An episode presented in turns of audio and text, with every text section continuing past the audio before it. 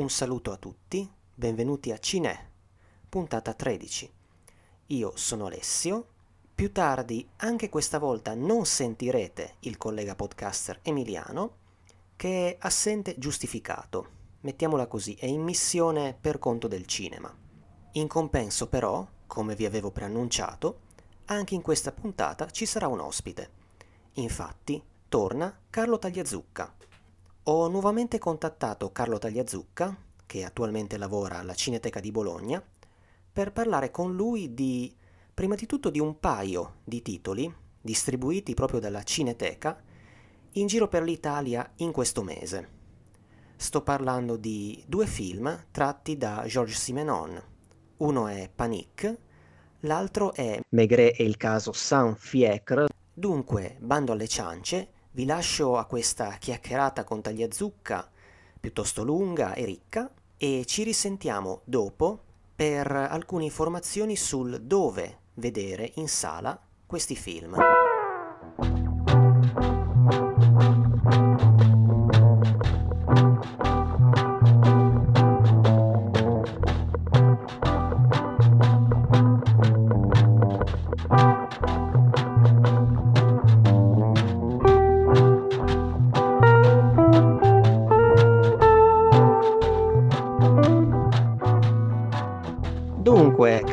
Siamo qui per parlare prima di tutto di due film, uno bello, uno quantomeno discreto, non so se concordi con questi miei giudizi, accomunati dallo scrittore da cui sono tratti e dalla presenza di due mostri sacri, come si suol dire del cinema francese, come protagonisti.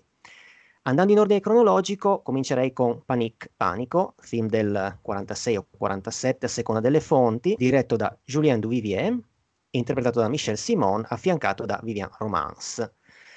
Comincerei un attimo a dire qualcosa sul regista, anche se capisco, come si diceva prima, che è un po' difficile affrontarlo, nel senso che quest'uomo ha diretto tantissime cose, IMDB lo presenta, per esempio, facendoci capire la sua importanza, lo presenta come uno dei cosiddetti Big Five del cinema francese classico, anche se dal punto di vista critico è stato portato un po' meno in palmo di mano di altri, come Claire o Renoir, e ha iniziato la sua carriera nel muto, una discreta fetta di suoi film sono muti.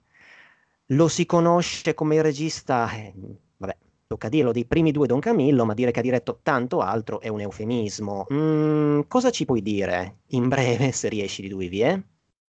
Ma guarda, parlare di Duvivier è veramente molto difficile proprio perché ha fatto un sacco di film, ne, credo che nessuno li abbia visti tutti e poi appunto gode di una fortuna critica un po' discutibile, nel senso che eh, i, per esempio i Cahiers du Cinema, Truffaut e compagnia amavano Perel e Mercou, ma per loro tutto il resto non esisteva.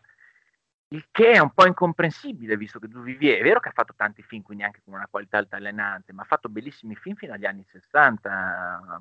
Uno, ad esempio, con Jean Gabin, Voici le temps des assassins, che è un noir meraviglioso, magnifico, con uno dei migliori Gabin di sempre o mi viene in mente un noir tratto da un americano, da James Edrich Hayes, che per strani motivi veniva adattato spesso dal cinema francese, non mi spiego il perché. Si chiama Shared Pool, è un film magistrale. E poi, vabbè, perché molti lo conoscono per Don Camillo, giustamente, che insomma è un lavoro alimentare che ha fatto in coproduzione italiana, così. Ma ci sarebbe da dire tantissimo su De Vivier e si spera che con gli anni i suoi film vengano riscoperti ben, ben più spesso. Io, ad esempio, lo conoscevo appunto dalle parole di Truffaut e compagnia come un regista abbastanza pigro, abbastanza di mestiere. In realtà ho visto un suo film muto, Bonheur de Dame, in cui ci sono delle soluzioni sperimentali che sembrano tratte dal, dal cinema russo sperimentale, da Eisenstein e compagnia. Insomma, lui aveva, era uno che studiava e comunque eh, che girava sequenze di montaggio sorprendenti già nel muto. Però anche lì ci sarebbe tanto da scoprire perché ne ha fatti un sacco di film muti. E poi film degli anni 30, tipo La Bella Brigata, bellissimo, ispirato all'idea del, del fronte popolare dell'epoca, insomma. Mi viene in mente La Fin du Jour, un film sugli attori, sono attori in pensione che stanno in pensionato, che è un altro film malinconico e magnifico con attori, con attori straordinari. Poi c'è Panico, che è uno dei suoi film appunto più celebri di quegli anni, con un, un Michel Simon eh, straordinario di cui parleremo adesso. L'ho fatto, non lo rivedevo da anni e mi ha colpito un sacco perché c'è una messa in scena ricchissima, come riesce a rendere il quartiere in cui è ambientato il film quasi un sì. personaggio del film. In molte inquadrature si vedono i personaggi che agiscono sullo sfondo, in primo piano artigiani che fanno il loro lavoro, proprio per non parlare dei suoni, si sentono un sacco di fuoricampo, di suoni fuori campo, campane, gente che lavora, che chiacchiera, è una, è una cosa impressionante a livello di messa in scena. Allora aspetta, faccio un attimo un passo indietro solo citando qualche titolo di Duivier. Citerei anche una cosa, un suo muto che l'ho notato semplicemente perché ho visto che c'è su YouTube anche se in una qualità alla buona, non so se tu l'hai visto, c'è Maria Jacobini ed è Madame Colibri. Poi appunto, vabbè, della sua filmografia, visto ciò di cui stiamo parlando, devo almeno citare questo film del 33 che era già un adattamento da Simenone proprio da un Maigret, cioè La tête d'un homme, da questo romanzo che da noi si è intitolato prima Maigret la vita di un uomo e poi La testa di un uomo. Poi ha diretto più volte Jean Gabin, hai già citato tu La bella brigata, La bella equipe, citerei almeno come minimo un altro mega classico di quegli anni che è Il bandito della Kashba. E, e poi... L'avevo citato come Pepe Le Mocco in realtà. Bandito ok.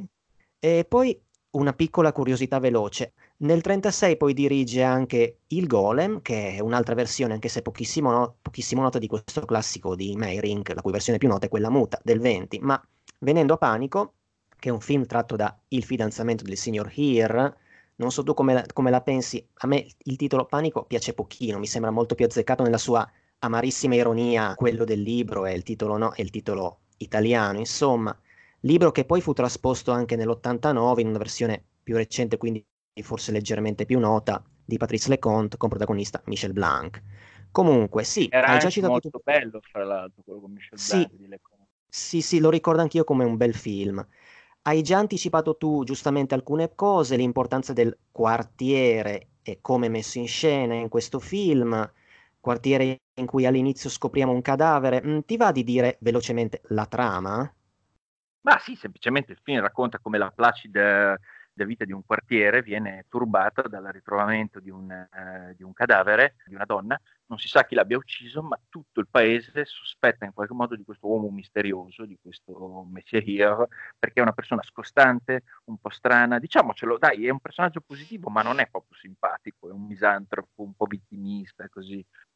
Poi sì, nella vita sì. di quest'uomo entra una donna di cui lui si innamora ma presto si capisce che questa donna non è affatto pulita, esce con un personaggio che è un mezzo criminale, con attività strane, ambigue, così.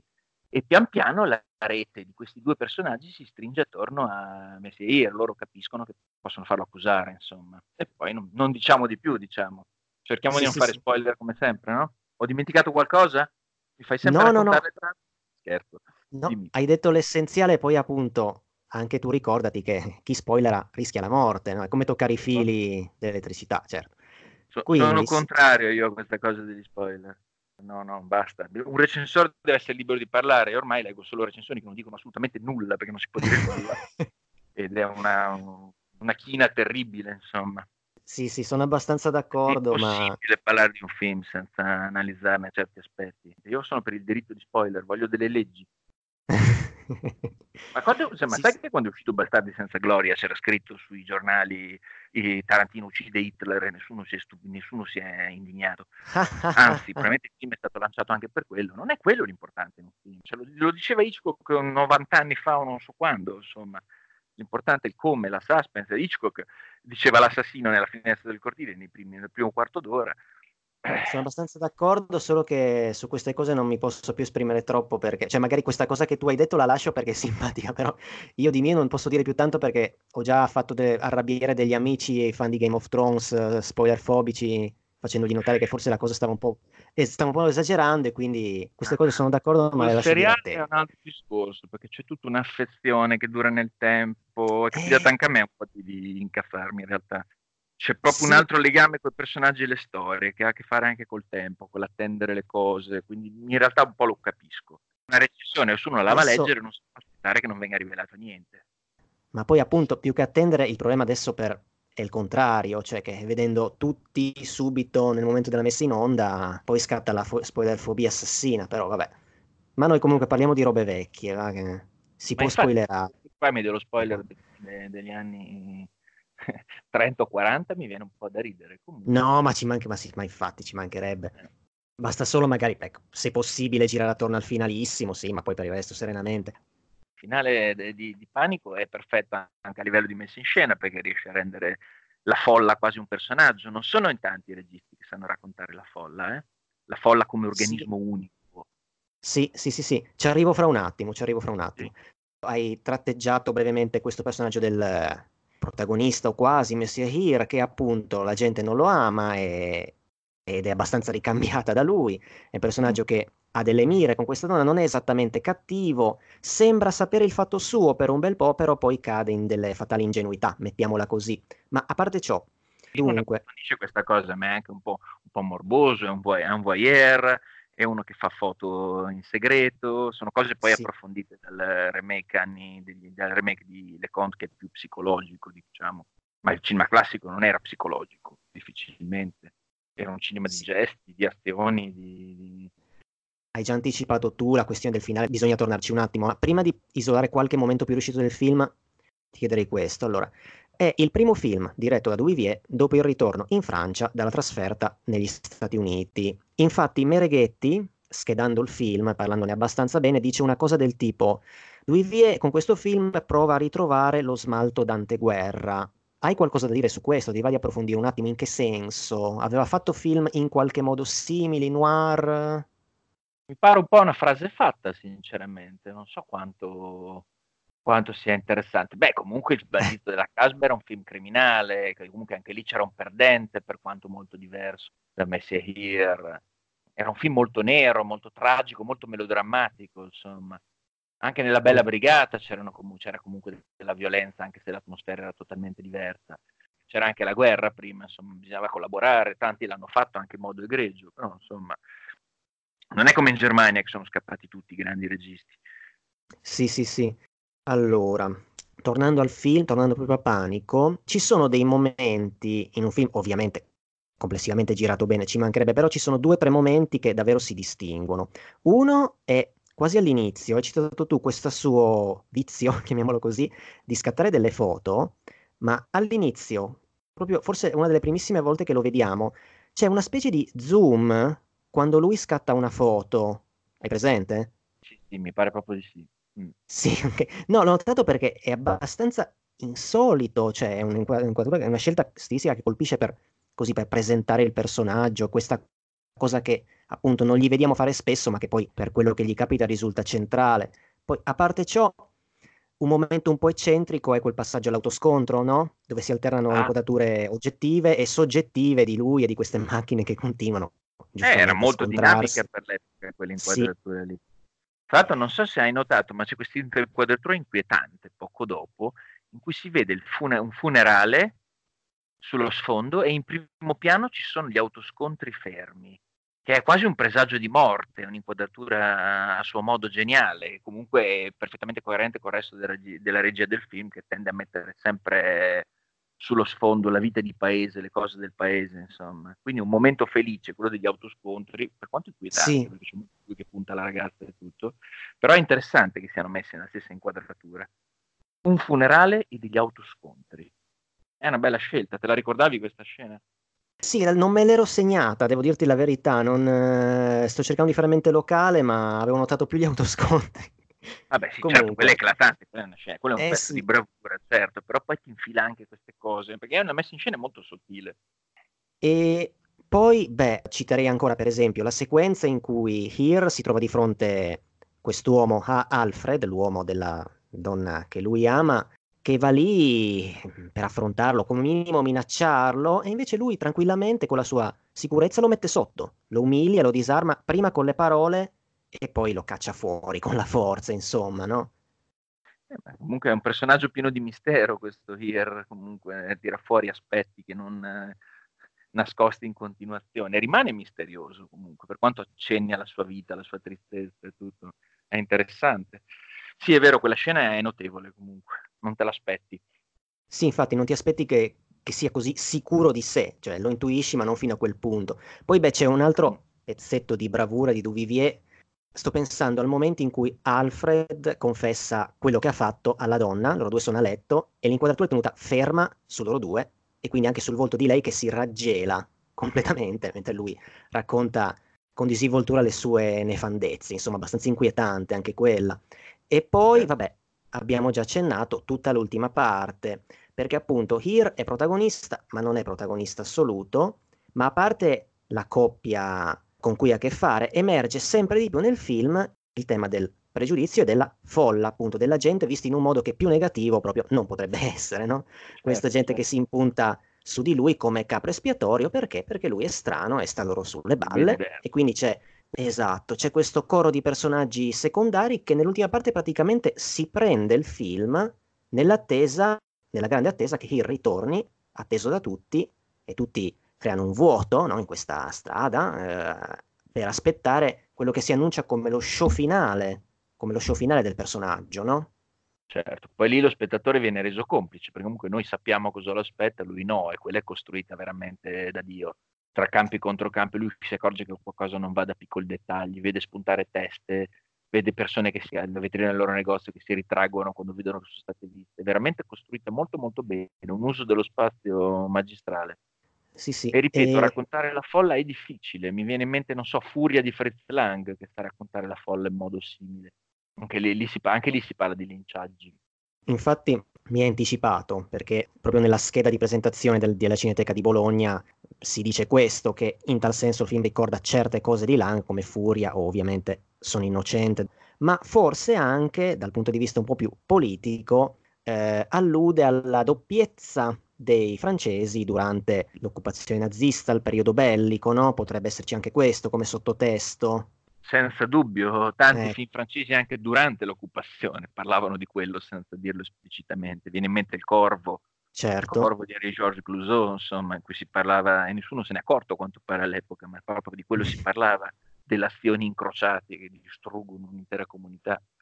Ecco, ok. Poi vabbè, allora Poi siamo già arrivati. Quadrature fantastiche, ad esempio, c'è a un certo punto lui che gli pullo, gli toglie il cappello e si vede tutta una serie di persone che ridono istericamente e poi pian piano escono dai loro nascondigli e fanno capannello per uh, circondarlo. È veramente un momento notevole. Sì, sì, assolutamente. Nell'ultima parte del film prende ancora più il volo, ecco sì. Volevo dire un'ultima cosa no, a cui non avevo pensato, ma ho letto un'intervista di, mm, di Bertrand Tavernier che ne parlava. Esiste un film di Henri de Cohen, sempre con Michel Simon, che si chiama, esiste anche in DVD come col titolo Condannatemi, molto bello, in cui Simon interpreta un personaggio che è esattamente l'opposto di Messier. È un uomo rispettato, amato da tutti, che se non sbaglio in un incidente uccide una persona e poi ci prende gusto, perché lui è più intelligente e diventa un mostro ed è esattamente l'opposto. Messier è una persona, è una persona isolata ma buona che viene accusata di omicidio, questo è un uomo rispettatissimo che uccide e forse vuole essere addirittura sgamato, una sfida di intelligenza. È molto interessante questa cosa. Sì, non, non, ne sapevo niente di questo film, in effetti sembra assai interessante, sì, sì, sì. È un film molto bello, Comunque... un regista, un altro regista magnifico, condannato all'invisibilità dai cahiers di cinema, ma qua il discorso sarebbe lungo, insomma, sul fatto che la rivoluzione critica dei cahiers di cinema non ha mai avuto una controrivoluzione e sarebbe ora, perché anche nelle edizioni estere dei film, film francesi pre-Nouvelle Vague dettano leggi i gusti di Truffaut, Godard e compagnia, che per loro stessa missione erano un po' talebani. Sì, sì, infatti una cosa cui...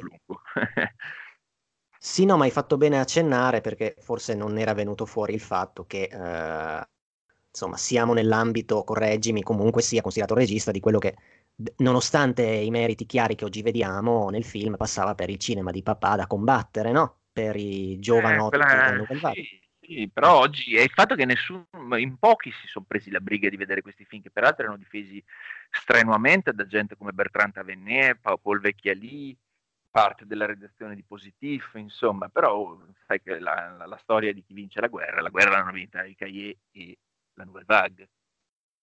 Vabbè, sì, meno male che c'è il cinema ritrovato alla Cineteca di Bologna sì, che fanno loro parti. Meno male che c'è internet, anche non, non so se si può dire, ma poi film alla mano si vedono cose meravigliose che ti lasciano a bocca aperta, perché ci hanno fatto credere per molti anni, chiunque ha, si sia appassionato di cinema in gioventù ha preso per oro colato le parole di Truffaut e compagnia, ma loro c'è gente come, che non so, Christian Jacques, eh, appunto di De Cohen, René Clément, Otan Lara, non mi ricordo se l'ho già detto, ma lo ridico, che hanno fatto film magnifici che oggi varrebbe la pena di vedere con altri occhi senza pregiudizi anche dopo la Nouvelle Vague c'è gente come Michel Deville, Claude Lelouch che sono stati sempre ostracizzati e blacklistati quando in realtà sono gente di grande talento.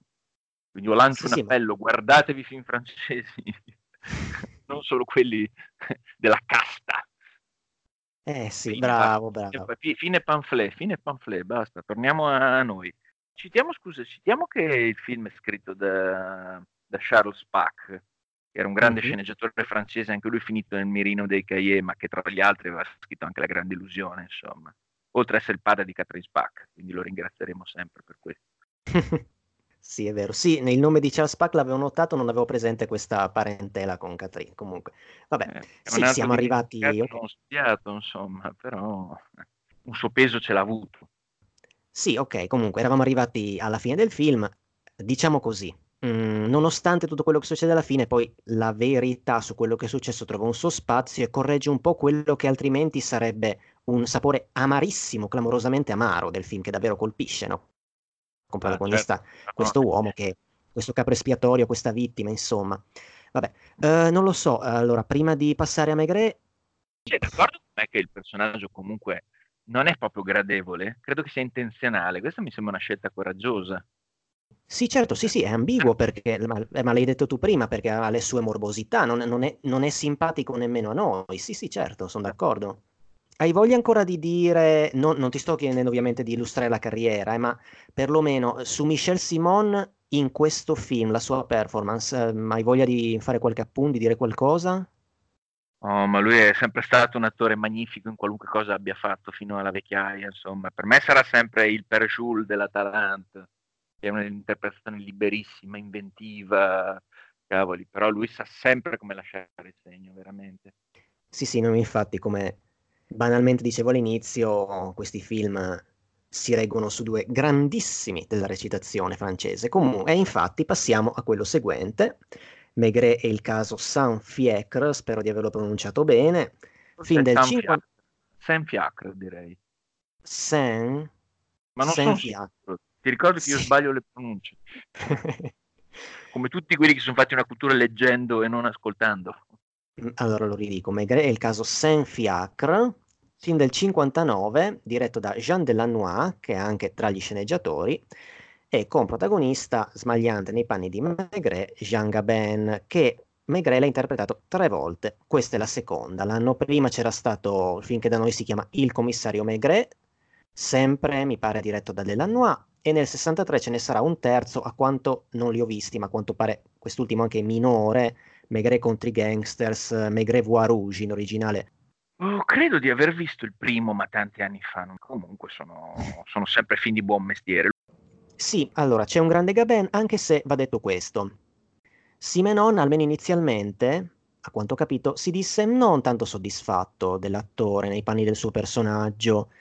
Mereghetti, nella scheda dedicata proprio a Maigret e il cinema, Definisce Gaben, sì, ovviamente dice che se la cava super egregiamente, anche se lo definisce più cupo e più in linea col suo mito che con la figura creata da Simenon, mentre Simenon stesso pare avesse detto che eh, era sempre con la cravatta di traverso, troppo trascurato nel vestire nei modi è troppo americano, giudizio secondo me molto severo, tra l'altro questa cosa della trascuratezza nel vestire, questo nel film non l'ho notata particolarmente, e a quanto pare apprezzava più che altro La Nuit du Carrefour, film classicone di Jean Renoir, dove nei panni di Migret c'era Pierre Renoir, il fratello del regista. Hai qualcosa da dire a riguardo? Ma guarda, ti dico che obiettivamente Gabin è uno di quegli attori talmente monolitici che si portano dietro con ogni interpretazione tutte quelle che hanno fatto precedentemente, come John Wayne e tutto. Cioè, sono uomini cinema, sono uomini che per forza un film di Gabin diventa un film di Gabin, quindi è difficile sovrapporlo a un altro mito come quello di Maigret, ma questo secondo me lo sapeva benissimo anche Jean Delarnois. Se tu ci fai caso all'inizio, infatti, vengono fatte ben due presentazioni divistiche del personaggio. La prima è solo per Maigret, la seconda è per Gabin e secondo me questa soluzione è geniale, nel senso che la prima inquadratura del film è Maigret in treno di tre quarti, vedi solo il cappello, l'impermeabile e la pipa. Non è minimamente percepibile eh, Jean Gabin. Quella è l'entrata in scena di Maigret come icona. Poi ci sono i titoli di testa e a quel punto si vede, si vede mhmm, Jean Gabin di spalle, riconoscibilissimo come Jean Gabin, si vedono le orecchie, i capelli, la stazza e tutto. E quella è l'entrata divistica di Jean Gabin, che fa attendere il pubblico prima che si veda la sua faccia. Credo che sia intenzionale, secondo me è di un'intelligenza unica questa cosa. Perché si riescono a presentare due dei più grandi divi di Francia, come fossero quasi due persone separate. Poi è vero che comunque che Gaben si mangia un po' il personaggio a tratti, ma è inevitabile. Ad esempio c'è una scena in cui eh, Maigret sa, si arrabbia col figlio della, della vittima eh, e sta per schiaffeggiarlo e non possono non venire in mente le crisi di ira di Jean Gabin degli anni 30. Lui era uno degli attori che, che, che, più, che meglio scleravano nella storia del cinema da giovane, occhi sbarrati, questi scoppi di ira, un romantico disadattato spesso, insomma. Cose che poi ha mitigato negli anni. Jean Gabin è anche uno degli attori che meglio hanno saputo invecchiare della storia del cinema, insomma. Però non può non venirti in mente. E questo è il, la grandezza e il limite di tanti grandi attori di quel tipo. Appunto ti ho citato Joe Wayne, ma anche Clint Eastwood, i più intelligenti non fanno neanche finta di non essere loro. Clint Eastwood è più consapevole di tutti, proprio lo, lo, lo, lo, fa capire chiaramente, è impossibile che certa gente possa interpretare totalmente un personaggio senza che emerga la sua personalità. Non so se si capisce il mio discorso, quel tipo di attore lì. Sì, sì, sì. sì, ben, sì John ma... Wayne, Clint Eastwood, in ogni ruolo si portano dietro quelli precedenti. È mitologia pura. Comunque un'ottima interpretazione, però emerge, se sei un cinefilo, se sei un appassionato, non puoi non vedere Gaben Vero, sì, sì, ma hai anticipato alcune cose che, alcune note che avrei fatto. Sì, anche questa cosa della doppia presentazione è una bella osservazione, bravo, sì. Ah, io e... ero in... quando me ne sono accorto riguardandolo, ero tutto contento di che bella cosa. Quindi anche Chandler Noir non era proprio uno sprovveduto, insomma. No, infatti. Poi, allora, riprendendo il filo del discorso che facevo prima, c'è anche, vabbè, lo cito en passant, perché dato che si è citato du Carrefour, e siamo comunque, c'è Maigret, siamo in Francia, c'è stato qualche Maigret anni 40, mh, mm, proprio pieno periodo bellico, interpretato da tale Albert Prejean, ma nei Ionete a quanto pare li abbiamo visti. Tra l'altro, tanto per instaurare qualche collegamento in più tra questi film, anche Michel Simon una volta ha interpretato Maigret. Nell'episodio di un film inedito in Italia, questo episodio si intitolava La témoignage de l'enfant de Chouard eh, veniamo appunto un attimino al regista, Jean Delannoy, regista che peraltro io non, non ce l'avevo presente, ma visto che è morto centenario ha lavorato fino a tarda età, insomma, ha continuato a fare qualcosa. Lavorava appunto, per la TV, non credo che sia tra quelli che verranno riscoperti come geni e tutto, però insomma era un abile artigiano, credo. Poi vorrei in realtà esplorare un po' anche la sua filmografia, devo dire. Soprattutto la Sinfonia Pastorale, che speravo di riuscire a vedere prima di stasera, ma non ce l'ho fatta. Ma poi okay, chissà, sì, sì. perché ogni volta che vedo questi film francesi poi rimango con la ma- mascella a terra e dico ma perché sta cosa mi è sempre stata fatta passare come routine? per me fino a qualche anno fa, eh, tutti quei registi che ho citato prima, erano un'unica massa informe di registi di cinema di papà, tutti ben educati così. Beh, non è vero. Sì, sì, sì, eh, no, ma ho presente anche facendo semplicemente qualche ricerchina così su MDB, sai, da un nome passi all'altro, da un titolo passi all'altro, ti trovi di fronte a una mole di cinema abbastanza sconosciuto, che è un mondo che anche a me viene voglia di esplorare di più, ma vabbè. Poi basta che ti leggi Tavernier o Vecchia lì, che scrivono anche poi sui social. Tavernier è un blog che consiglio a tutti, in cui parla di vecchi film e sono delle miniere d'oro. E questa è gente che nessuno ha mai ascoltato a livello internazionale. Tavernier scriveva tantissimo prima di diventare regista, anche dopo, a quanto pare.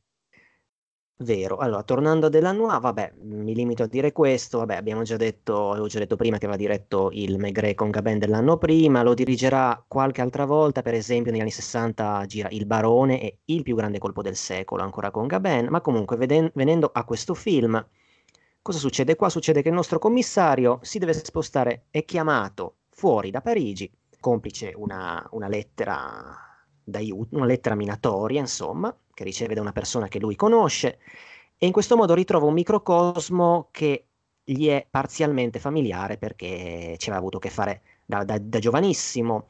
E viene fuori una storia nera di provincia, profonda, insomma, tratta da un romanzo piuttosto noto tra quelli di Maigret, ma che leggo non era ancora stato portato sullo schermo. Di nuovo ti chiedo questa cosa banale, ma presentando i film tocca la trama in due parole, l'intreccio in poche parole Oddio, devo raccontarlo io, l'intreccio di giallo, aiuto.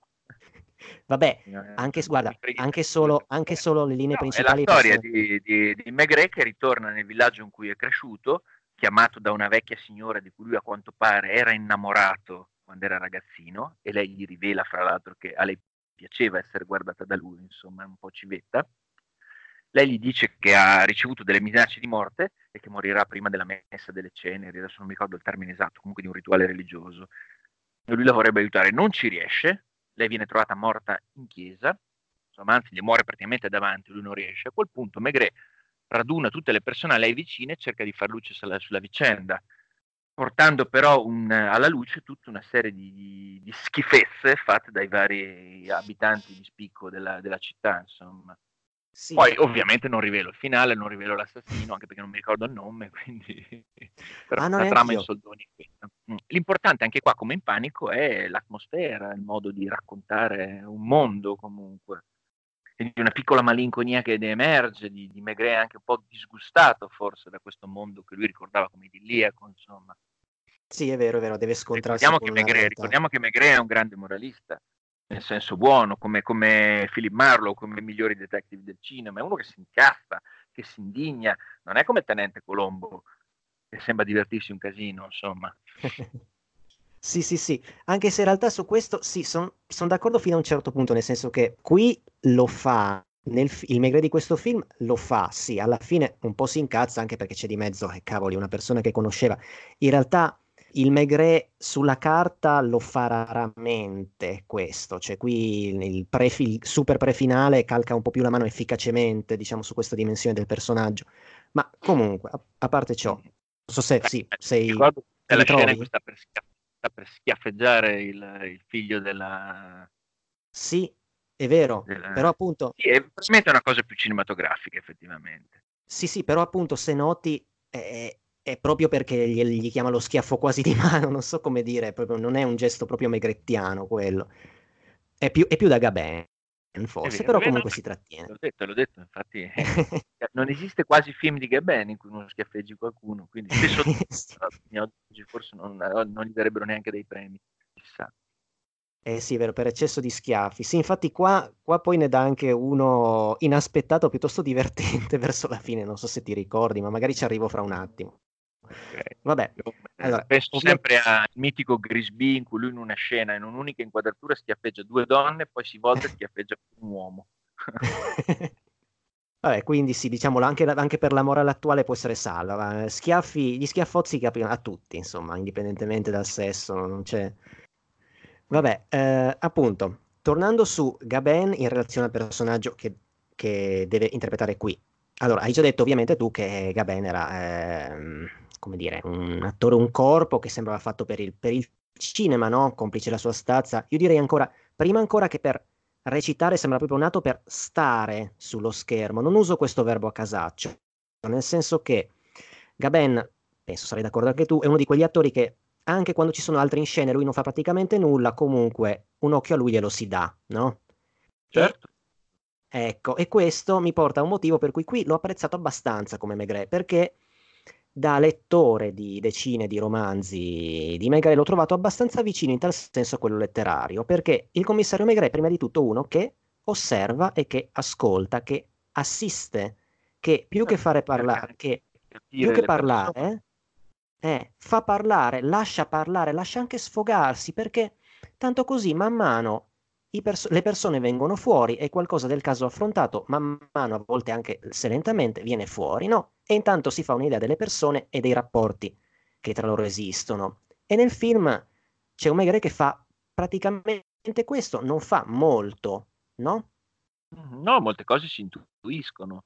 Anche questa sua malinconia nell'incontrare persone della sua infanzia, però non tutto è spiegato, insomma. Per fortuna. Sì, sì, C'è sì. anche quel momento in cui si trattiene col chierichetto, sì, sì, sì, uno dei momenti, mm. sì, uno dei momenti più, più teneri, diciamo, nel film, sì.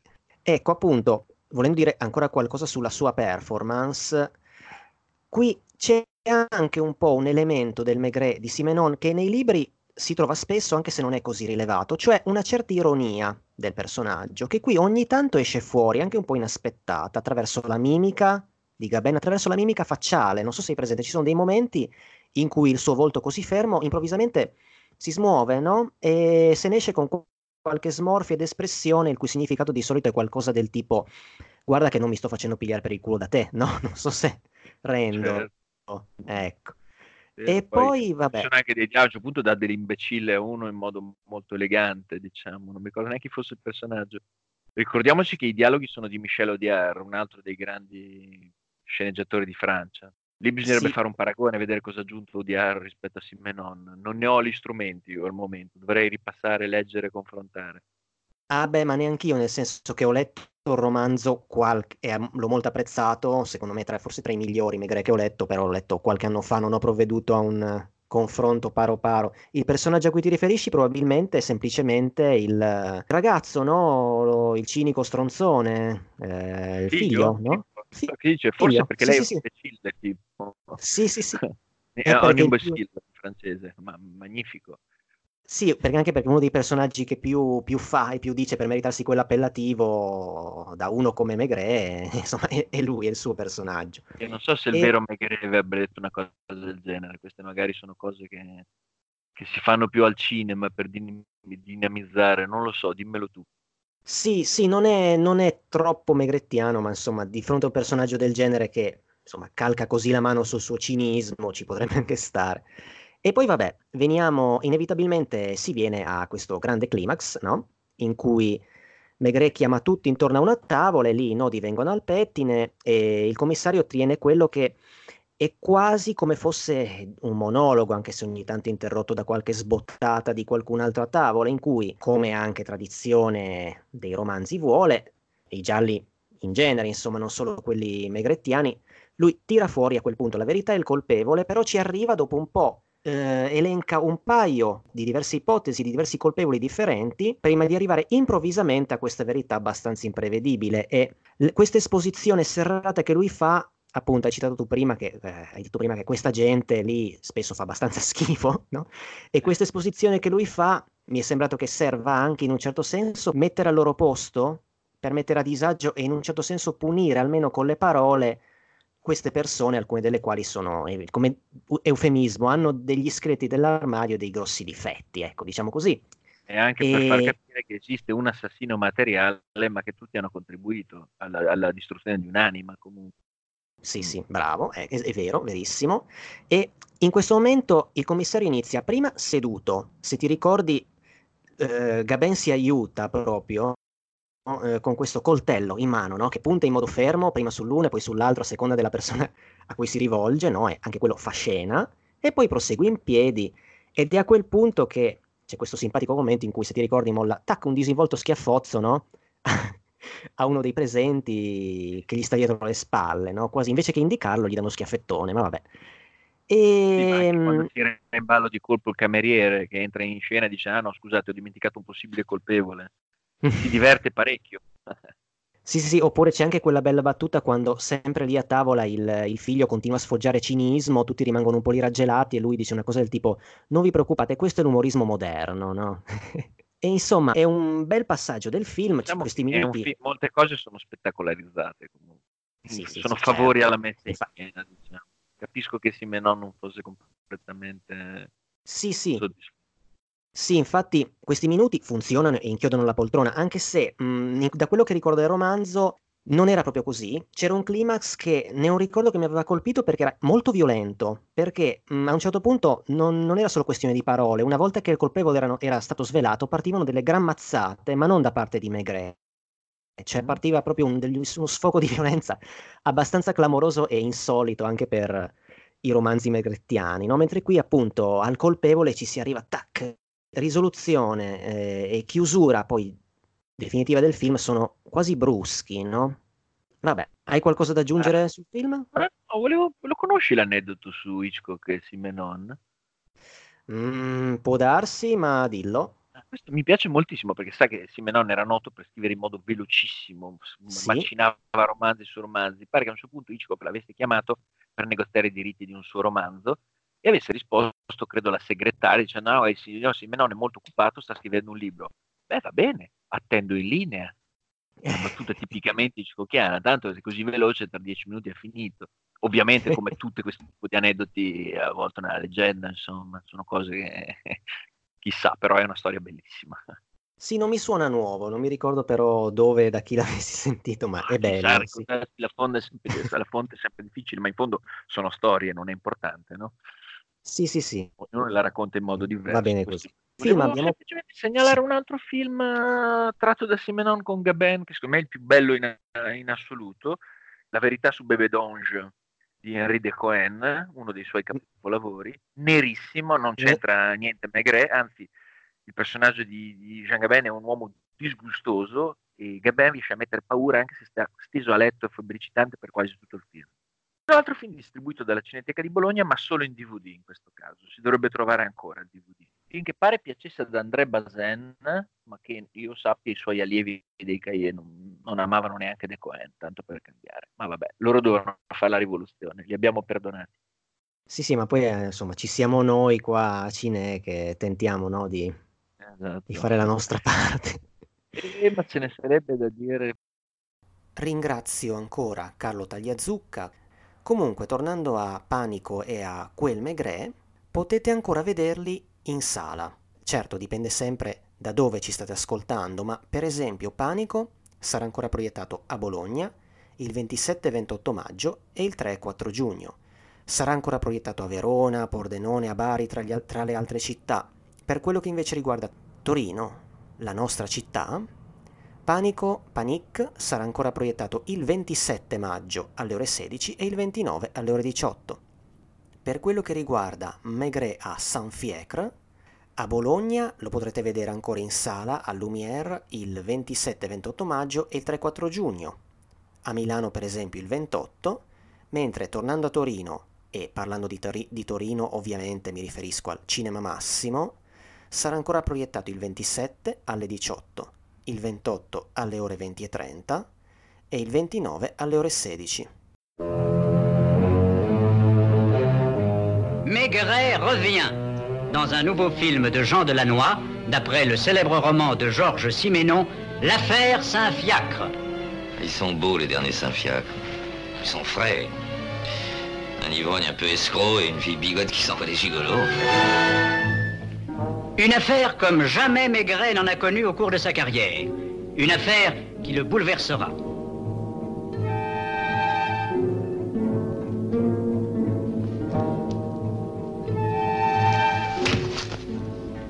Maman est morte ce matin à la première messe. Mais je peux vous assurer qu'elle n'a pas souffert. Pas souffert Un accident navrant Non. Pas l'accident, un crime. Un crime que j'étais là pour empêcher. Qu'est-ce que vous racontez là? Vous êtes fou? Un crime extraordinaire commis par le plus étrange des assassins. Va-t-il pour la première fois mettre en échec le célèbre commissaire?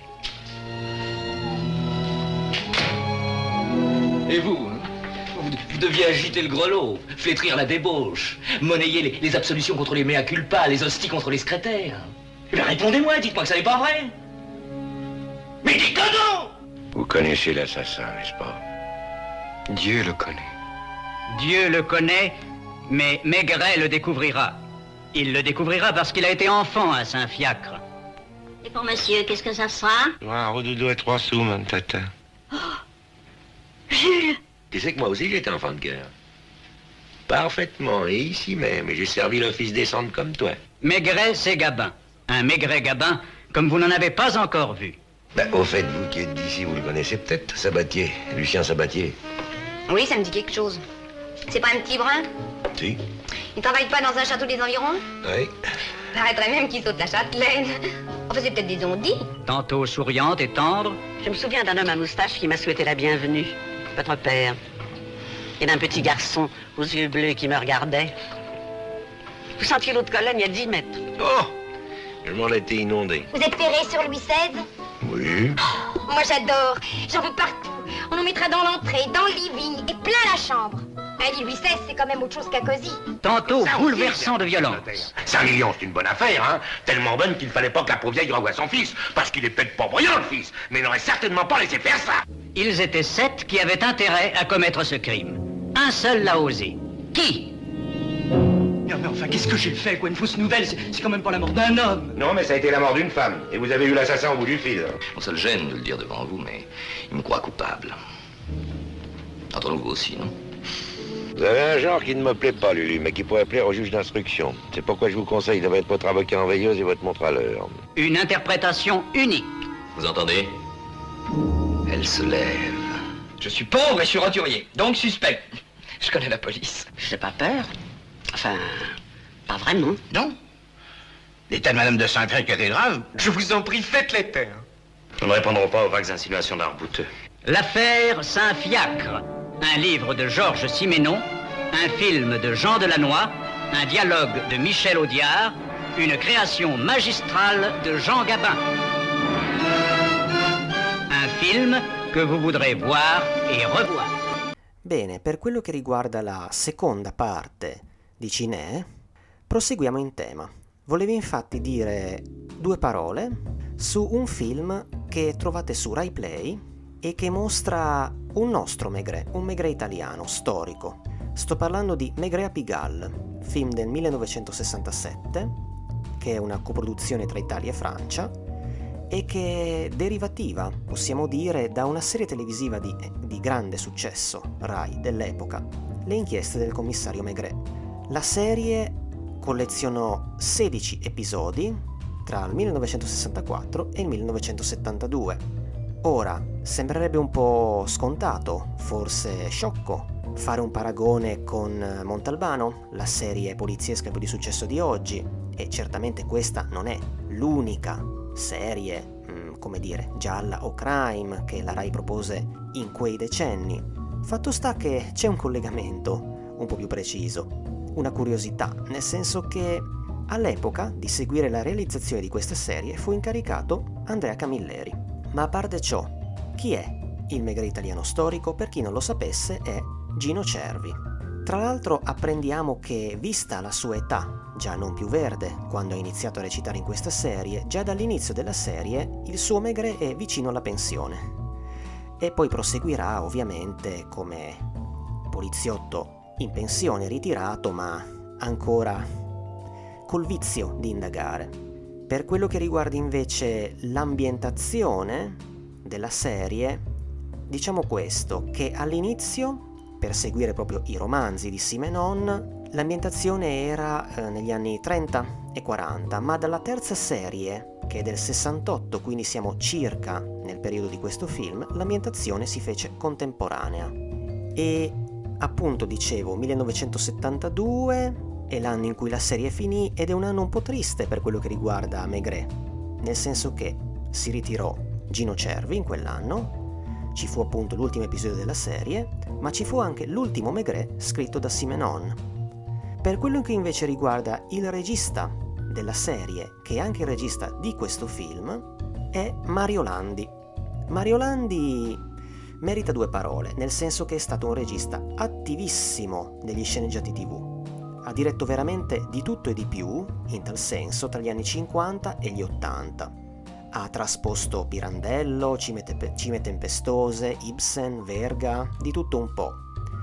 La sua carriera al cinema, invece, è molto ridotta, però paradossalmente forse lui è un po' più ricordato per questa, o meglio per alcuni film, per i suoi ultimi anni di carriera. Infatti, intorno al 1980, lui dirige un paio di titoli di serie B, non gli unici, non i primi nella sua carriera, Sto parlando di due film, spero nessun appassionato di cinema bis si offenda, mm, diversamente belli, come Giallo a Venezia, che è un thriller, e Patrick vive ancora, che è un horror, che tra l'altro vede la partecipazione, ebbene sì, di Carmen Russo.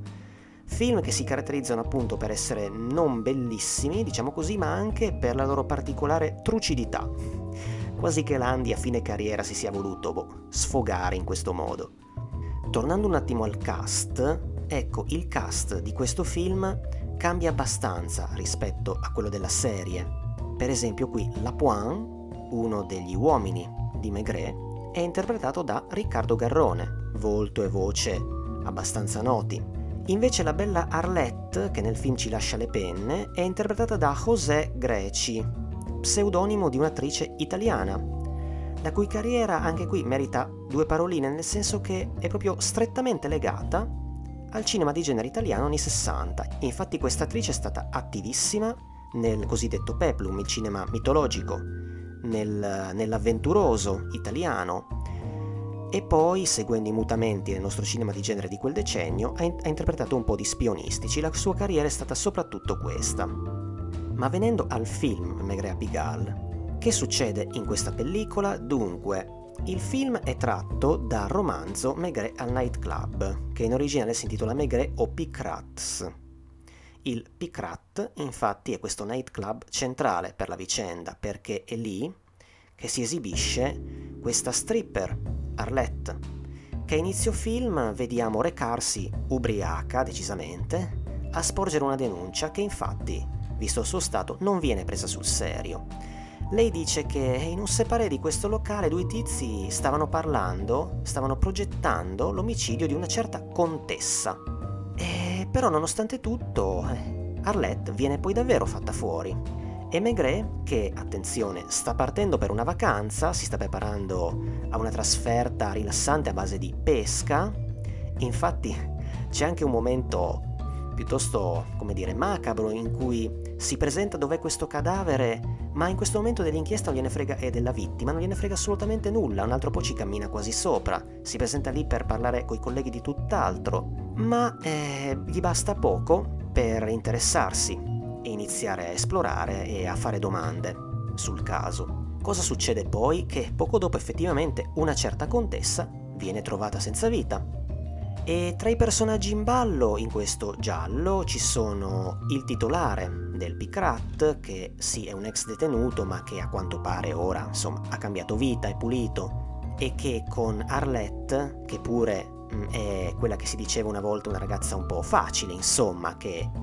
ha avuto diversi uomini intrattiene relazioni con più uomini, con Arlette comunque lui sembra avere una relazione un po' particolare, non così passeggera, ecco, almeno dal punto di vista di lui. C'è la moglie gelosa, che apparentemente rassegnata a questo status quo. C'è anche poi, vabbè, un, come chiamarlo, un butta dentro di questo locale, un personaggio un po' viscido e che di fronte al commissario continua a fare delle battute che il commissario assolutamente non gradisce, comprensibilmente. E insomma, la ragazza aveva fornito un sommario identikit di questi due che progettavano l'assassinio. A un certo punto uno dei due si trova, quello più giovane, un tale Oscar, un giovinastro, possiamo chiamarlo, dedito alla droga, che è indisponente, che grida anche al commissariato e infatti proprio al commissariato non viene trattato benissimo. Ecco, questo è un elemento ricorrente anche nel giallo poliziesco nostro di anni 60-70 e a un certo punto quello con cui il commissario, la polizia perde la pazienza è un tipo così, insopportabile, debosciato, arrogante, che non si contiene. In alcuni casi, non in questo, riflettendo in questo modo una morale, come dire, si spera un po' sorpassata, per aggiungere un po' di pepe di disprezzo da rivolgere a questi personaggi, detto giovinastro, poteva essere anche omosessuale, no? E quindi insomma questo contribuiva a renderlo inso- ancora più insopportabile, no? A parte ciò, questo ragazzaccio viene arrestato, ma poi viene rilasciato e anche questo è un elemento che ogni tanto troviamo, no? Anche nei gialli di Maigret, i certi suoi azzardi che gli costano uno stato di tensione e anche delle minacce da parte del suo superiore che gli, gli fa notare come se quello che sta azzardando non andrà bene ne risponderà lui. Ma Maigret vuole fare così affinché questo giovane porti all'altro uomo, quello più anziano e che davvero non si sta facendo trovare, e chiarisca in questo modo cosa c'è dietro questi due delitti. Alla fine, senza fare spoiler particolari, non mancherà un conflitto a fuoco, ebbene sì. E certo, Maigret non è un uomo d'armi, ma infatti cosa succede? Che nel momento in cui sta per partire una breve sparatoria, il commissario, teso, si volta e accende la pipa, d'improvviso, mentre i suoi uomini sono tutti lì intorno con la pistola in pugno. E poi c'è ancora un colpo di scena finale che riguarda una parte del mistero in ballo e che consente al film di chiudersi con una nota che fortemente dolente e umanistica. I colpevoli si trovano, sì, ma non c'è nulla di trionfalistico in questo, anzi c'è un'amarezza per le umane debolezze e per il fatto che possano portare fino al delitto che è tipicamente simenoniana. Ma a questo punto è d'obbligo dire qualcosa su Cervi nei panni di Maigret, almeno in questo film. Ecco, secondo me all'inizio ci si deve un pochino sforzare di accettare Cervi in questi panni, vedendo lui, che sappiamo, itali- sappiamo essere italiano, che fa Maigret, francese, a Parigi, circondato da, circondato da altri attori che almeno in parte sappiamo essere italiani, bisogna un attimo accettarlo. Il Maigret di Cervi, ma devo dire che da lettore di Maigret non mi ha pienamente soddisfatto, nel senso che una caratteristica principale di Maigret è quella di essere, mettiamola così, un uomo tranquillo. Allora, qui sì, Maigret da un lato è spesso bonario, è capace di essere spiritoso, però allo stesso tempo quando sgrida o minaccia o dà, e siamo di nuovo lì, quando dà qualche ceffone, o se ne esce con frasi da sbirro come qui le domande le faccio io, meh, mi sembra che sia più Cervi che Maigret. È un Maigret adattato all'attore. Prima si è infatti parlato di, del Maigret di Gabin, che a volte era forse più Gabin che Maigret, ma in ogni caso non è che in questo modo il personaggio sia realmente tradito, intendiamoci. D'altronde il Maigret di Simenon, per l'appunto, non è un personaggio dalla personalità esuberante. Per fare il protagonista di un film è chiaro e comprensibile che lo si riempia di più e in un certo senso lo si fa un po' più commissario tradizionale. Comunque sia, vabbè, Cervi è Cervi, un altro attore di grande esperienza, un volto e un corpo notissimo e non si fa fatica a capire come abbia potuto fidelizzare il pubblico, pubblico che già lo conosceva perfettamente. Sicuramente anche a lui, come a Gabin, non manca il physique du rôle, e c'è almeno un passaggio del film in cui si riconosce un Maigret un po' più alla Gabin, mi spiego meglio. Ci ho pensato vedendo quell'inquadratura in cui i genitori di Arlette vanno a riconoscerne il corpo e c'è questa inquadratura in cui ci sono loro e a fianco c'è Maigret che semplicemente sta lì fermo e gira gli occhi. Li guarda. Il Maigret osservatore, diciamo. In questo film viene anche rilevato l'essere buona forchetta, come si diceva una volta, del commissario e anche buon bevitore, uno che beve senza problemi anche a colazione. E nemmeno qui, come neppure nel film del 59, compare la signora Maigret, che in questo film è soltanto evocata, perché lo starebbe aspettando inizio film alla stazione, ma è destinato a aspettarlo un bel po' perché le vacanze sono rimandate. Quindi anche qui non vediamo questo personaggio che d'altronde nei romanzi è sempre presente, anche se sempre defilato, è una brava donna di casa. Nella serie comunque il personaggio era presente. Si potrebbe fare qualche notazione legata al cinema di genere italiano, nel senso che ci sono uno o due elementi che possono far instaurare dei paragoni con il cinema di, di genere nostro coevo e anche quello che verrà di lì a poco. Nel senso che c'è questa sequenza, non malaccio, dell'uccisione della ragazza, in cui Landy riesce a creare un po' di tensione, tenendo l'inquadratura su un primo piano di lei, che uscita dalla doccia per aver sentito un rumore improvviso, si muove cautissima per la casa, ripresa fino alle spalle, poi torna in doccia, ripeto, assassinio nella doccia, L'assassino esce dal nascondiglio, ovviamente non lo vediamo, però c'è anche una sua breve soggettiva. Insomma, c'è qualche elemento che ci verrà più familiare di lì a pochi anni, quando il thriller italiano esploderà, complice Dario Argento. A parte ciò, ecco, una caratteristica delle indagini di Maigret è il pedinamento. Chi ha presenti i romanzi se lo ricorderà, pedinamenti che possono durare giorni, a volte effettuati da Megre stesso con un'infinita pazienza. In tal senso è memorabile quello della testa di un uomo, avevamo citato prima anche, portato sullo schermo negli anni 30, dove c'è questo personaggio di questo ragazzo polacco, forse colpevole, che viene tallonato palesemente, lui lo sa benissimo di essere seguito dal commissario che gli sta per giorni a pochi metri di distanza e questo ragazzo continua a farsi notare, sembra voler fare degli show ad uso del commissario, non si capisce bene perché. Ma più in generale, appunto, pedinamenti del commissario oppure pedinamenti effettuati dai suoi uomini, che poi tornano a riferirgli o telefonano per farlo. Qui pedinamento, ma ce n'è mezzo, diciamo così.